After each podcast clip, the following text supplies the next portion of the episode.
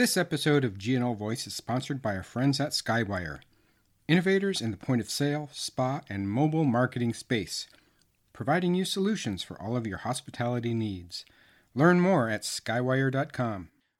Welcome to GNO Voice, the podcast that hopes to enlighten, entertain, and connect you to the inside world of the gaming and hospitality industry. I'm your host, John Getz. And this podcast is the second in the History of Gaming series, and something I'm calling the Magnet Moguls. So I looked up magnet in Webster's, and it had three definitions. Number one, a person of great influence, importance, or standing in a particular enterprise, field, or business. Number two, a person of eminence or distinction in any field. And number three, a member of the former upper house in either the Polish or Hungarian parliament. Okay? And mogul.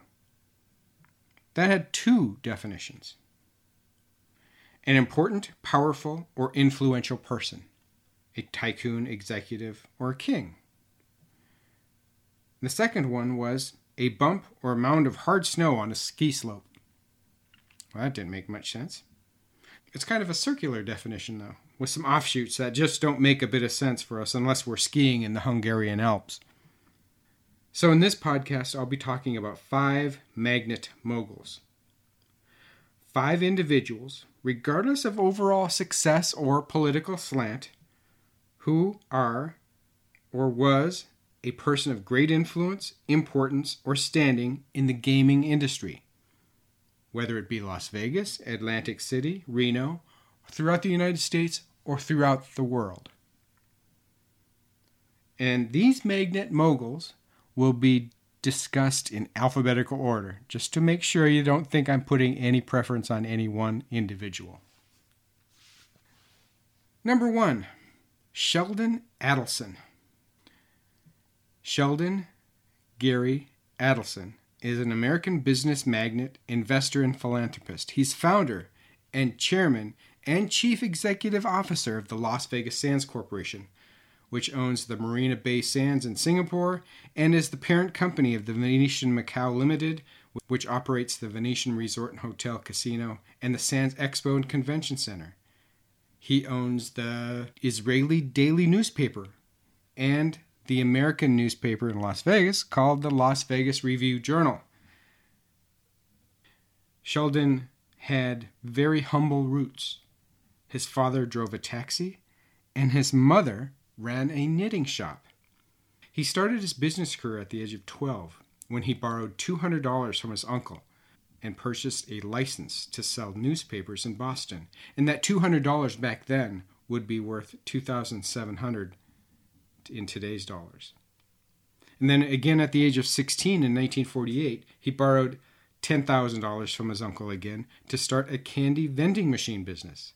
So he started from humble roots. He started his own businesses, starting at the age of 12. In the late 1970s, Adelson and his partners developed the Comdex trade shows for the computer industry, beginning in 1979, and it was the premier computer trade show through much of the 1980s and 90s. How many of you remember Comdex? In 1988, Adelson and his partners purchased the historic Sands Hotel and Casino in Las Vegas you know, the former hangout of Frank Sinatra and, and the Rat Pack. And the following year, Adelson and his partners con- constructed the Sands Expo and Convention Center. Then it was the only privately owned and operated convention center in the U.S. In 1991, while honeymooning in Venice with his second wife, Miriam, Adelson found the inspiration for the mega resort and hotel, the Venetian he razed the sands to dust and spent $1.5 billion to construct the Venetian, a Venice themed hotel and casino that is the star of the Las Vegas Strip. The Venetian opened on May 3, 1999. In 2003, the Venetian added the 1,000 suite Venezia Tower, giving the hotel 4,049 suites, 18 restaurants, and a shopping mall with canals, gondolas, and singing gondoliers. And then in the late 2000s, Adelson and his company built casinos in Bethlehem, Pennsylvania. And then later on, the Venetian Macau, the seventh largest building in the world by floor space. Adelson spearheaded a major project to bring the Sands name to Macau, the Chinese gambling city that had been the Portuguese colony until December 1999. The 1 million square foot Sands Macau became the People Republic of China's first Las Vegas style casino when it opened in May 2004. He recovered his initial $265 million investment in one year, and because he owned 69% of the stock, he increased his wealth when he took the stock public in 2004. Since the opening of the Sands Macau, Adelson's personal wealth has multiplied more than 14 times. In 2006, Adelson's Las Vegas Sands was awarded a hotly contested license to construct a casino resort in, in, Singapore's Marina Bay. The new casino, Marina Bay Sands, opened in 2010 at a rumored cost of $5.5 billion. Forbes magazine has a special scale called the self made scale, where a ranking of 1 is being someone who inherited all of their wealth, and a 10 being a fortune was made through hard work, sweat, and persistence. Forbes' self made scale score for Adelson is a 10. And as a reference, when they say 10, they say self made who not only grew up poor, but also overcame obstacles. And their example is Oprah Winfrey. A quote attributed to Adelson is very enlightening, and I really like it. It goes like this An entrepreneur is born with the mentality to take risks, though there are several important characteristics courage, faith in yourself, and above all, even when you fail, to learn from failure and to get up and try again. Next is Benny Binion. Benny was a coin toss for me. He could have been in the first podcast about the interestingly infamous, but the more I learned about him, I thought he was better fit for this category. Lester Ben Binion was an American gaming icon, career criminal, and convicted murderer who established illegal gambling operations in Dallas Fort Worth and then relocated to Nevada to start Binion's Horseshoe. He was born on November 20th, 1904, in Pilot Grove, Texas, and he died December 5th, 1989, in Las Vegas, Nevada. Binion's FBI file reveals a criminal history dating back to 1924, listing offenses such as theft, carrying concealed weapons, and two murder convictions. Binion moved to El Paso when he was 18, where he began moonshining and a year later, he moved to Dallas, where he again set up a moonshining operation for which he was twice convicted. In addition to his moonshining, in 1928, he opened up an even more lucrative business in running numbers. In 1931, Binion was convicted of shooting and killing an African American rum runner, Frank Bolding, cowboy style and this was the origin of Binion's cowboy nickname. Binion received a two year suspended sentence for that killing. In 1936, Benny Binion established a network of private dice games at several Dallas hotels, including the Southland Hotel in downtown Dallas. This came to be known as the Southland Syndicate. By the end of 1936, Binion had gained control of most of the gambling operations in Dallas. Later in 1936, Binion and one of his henchmen killed some of their competition, emptying pistols into him, and he allegedly shot himself in the shoulder and, and turned himself in to the police, claiming that he had been shot first. Binion was indicted, but the indictment was later dismissed on grounds that Binion had acted in self defense. In the early 1940s, Binion had become the reigning mob boss of Dallas. Binion started many of the standard giveaways that you see in Las Vegas today. He was responsible for many firsts. For example, he was the first in the downtown area, called Glitter Gulch, to replace sawdust covered floors with carpeting. he was the first to dispatch limousines to transport customers to and from the casino.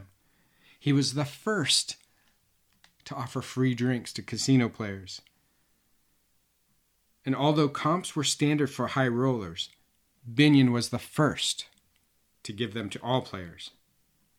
Binion said he followed a simple philosophy when serving his customers good food, good whiskey cheap, and a good gamble. Binion was known to be very generous to his patrons. After all, he was the first one to give everyone free drinks. For many years, the Binion's Horseshoe had a late night $2 steak special, which most of the meat came from his Binion's cattle ranches in Montana. The Horseshoe is also believed to be the first major casino to offer a 100 times odds at craps. And for a while, the Horseshoe was one of the most profitable casinos in Las Vegas. And for you cowboys in the audience and native Las Vegans, you know, every December something comes to town. The National Final Rodeo. That is courtesy of Benny Binion. Number three on our list William Fisk Harrah. He was an American businessman and the founder of Harrah's Hotel and Casinos, which is now part of Caesars Entertainment. Bill Harrah was born in South Pasadena, California, and he was the son of an attorney and a politician, John Harrah.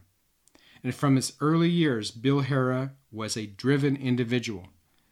When the car his father bought him was stolen and stripped, he vowed to his sister that one day he would own a duplicate of every automobile his family ever owned.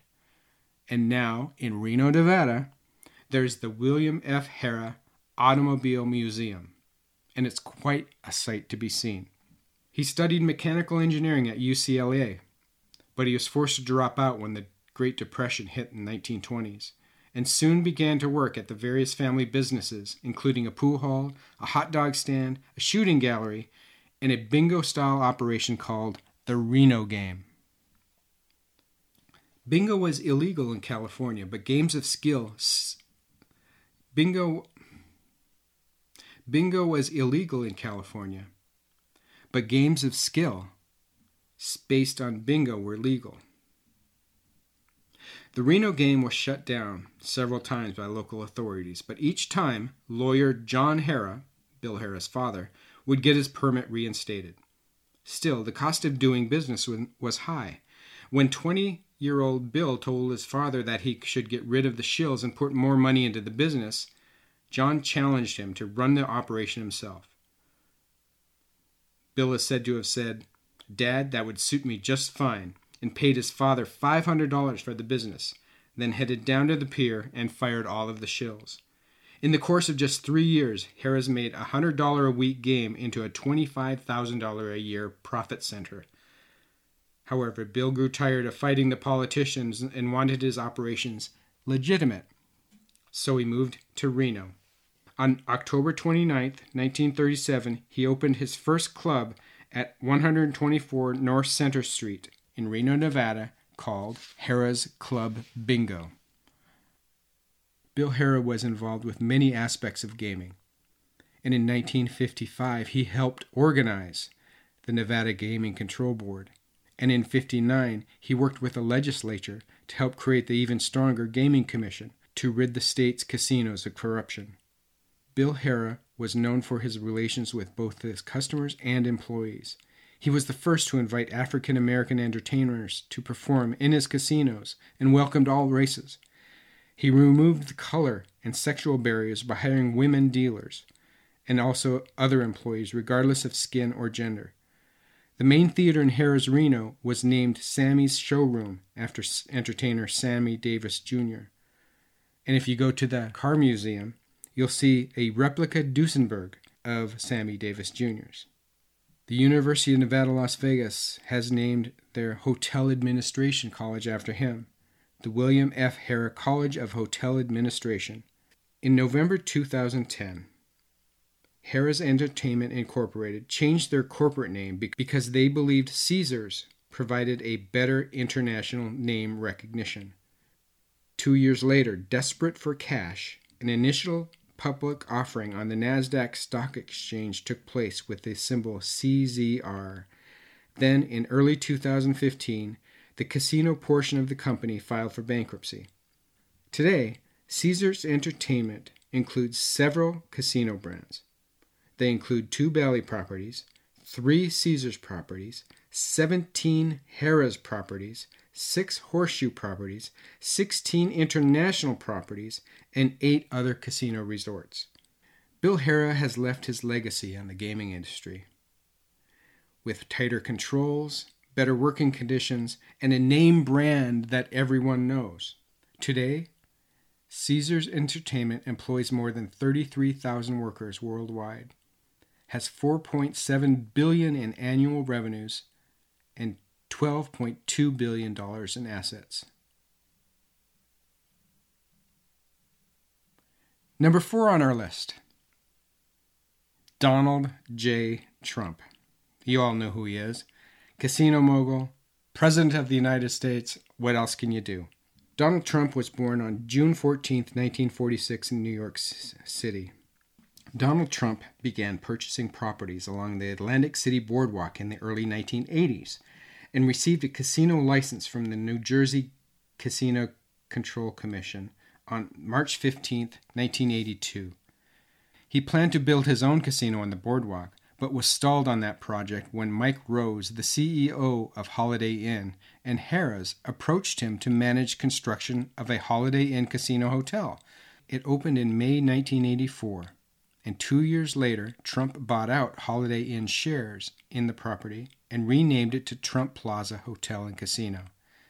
In 1988, Trump purchased the unfinished Taj Mahal property from Resorts International for 230 million after negotiations with Merv Griffin in which the two men divided the assets of the failing company. The casino at the time was Atlantic City's largest and would eventually cost almost $1 billion by the time it opened in 1990. Trump Entertainment Resorts and its predecessors have filed for Chapter 11 bankruptcy protection four times in 1991, following the construction of the $1 billion Trump Taj Mahal, and in 2004, 2009, and 2014. In October 10, 2016, the Trump Taj Mahal, the company's last operating property, closed for the final time.